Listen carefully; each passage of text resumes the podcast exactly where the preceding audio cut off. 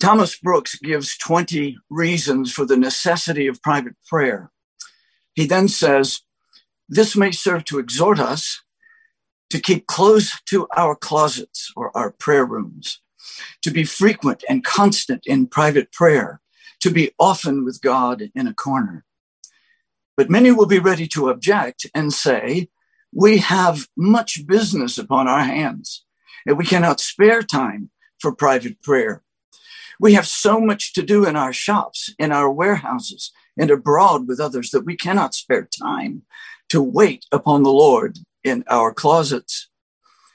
Now, to this objection, I shall give these answers so that this objection may never have a resurrection more in any of your hearts. First, what are all those businesses that are upon your hands to those businesses and weighty affairs that did lie upon the hands of Abraham, Isaac, Jacob, Moses, David, Daniel, Elias, Nehemiah, Peter, Cornelius. And yet you find all these worthies exercising themselves in private prayers. And the king is commanded every day to read some part of God's word, notwithstanding all his great and weighty employments. Now, certainly, sirs, your great businesses are little more than ciphers, things of no importance compared with theirs. And if there were any on earth that might have pleaded an exemption from private prayer upon the account of business, of much business, of great business, these might have done it. But they were more honest and more noble than to neglect so choice a duty upon the account of much business. These brave hearts made all their public employments stoop to private prayer. They would never suffer their public employments to tread private prayer underfoot. But, secondly, I answer, no men's outward affairs did ever more prosper than theirs did, who devoted themselves to private prayer, notwithstanding their many and great worldly employments. Witness the prosperity and outward flourishing estates of Moses, Abraham, Isaac, Jacob, Nehemiah, David, Daniel, and Cornelius. These were much with God in their closets. How did their cups overflow? What signal favors did God heap upon them and theirs? No families have been so prospered, protected, and graced as theirs who have maintained secret communion with God in a corner.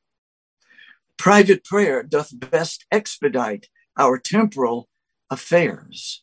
He that prays well in his closet shall be sure to speed well in his shop or at his plow or whatever else he turns his hand unto. O sirs, as ever you would prosper and flourish in the world, as ever you would have your water turned into wine, your temporal mercies into spiritual benefits, be much with God in your closets. But thirdly, I answer, it is 10 to 1, but that the objector every day fools away or trifles away or idles away or sins away one hour in a day. And why then should he object the lack of time?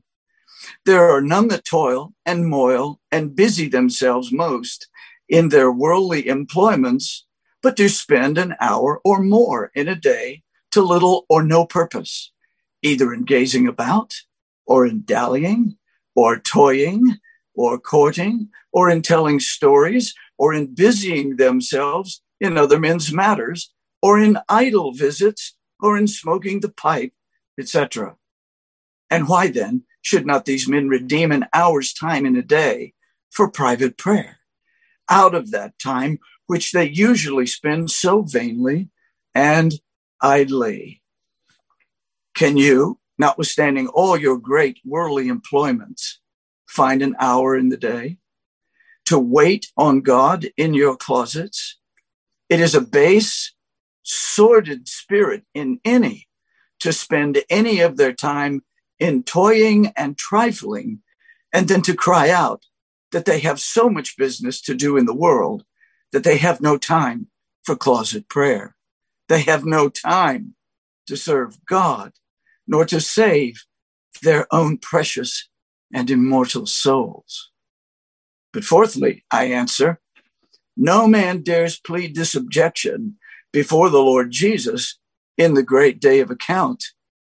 And why then should any man be so childish and foolish, so ignorant and impudent to plead that before men, which is most and not pleadable before the judgment seat of Christ? O oh, sirs, as you love your souls and as you would be happy forever, never put off your own consciences nor others with any pleas, arguments, or objections now that you dare not own and stand by when you shall be upon a lying or a dying bed. And when you shall appear before the whole court of heaven, etc. In the great day of account, when the secrets of all hearts shall be made manifest, and God shall call men to a reckoning before angels, men, and devils for the neglect of private prayer, all guilty persons will be found speechless. There will not be a man or woman found that shall dare to stand up and say, Lord, I would have waited upon thee in my closet, but that I had so much business to do in the world that I had no time to enjoy secret communion with thee in a corner.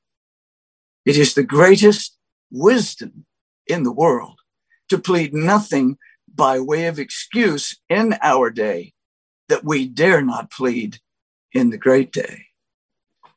But lastly, I answer that God did never appoint or design any man's ordinary particular calling to thrust private prayer out of door that it is a great sin for any professor to neglect his particular calling under any religious pretense, but for a man to evade or neglect private prayer under pretense of his particular calling is agreeable to no scripture. Yea, it is contrary to very many scriptures. Certainly, no man's calling is a calling away from God or godliness. It never entered the heart of God that our particular callings should ever drive out of doors our general calling of Christianity.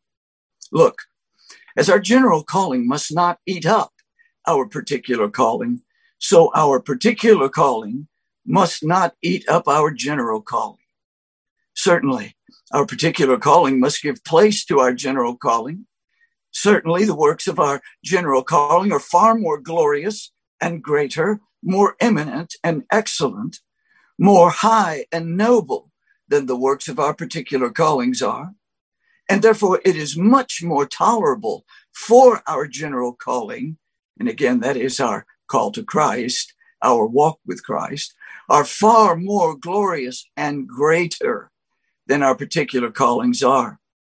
Therefore, it is much more tolerable for our general calling to borrow time of our particular calling than it is for our particular calling to borrow time of our general calling.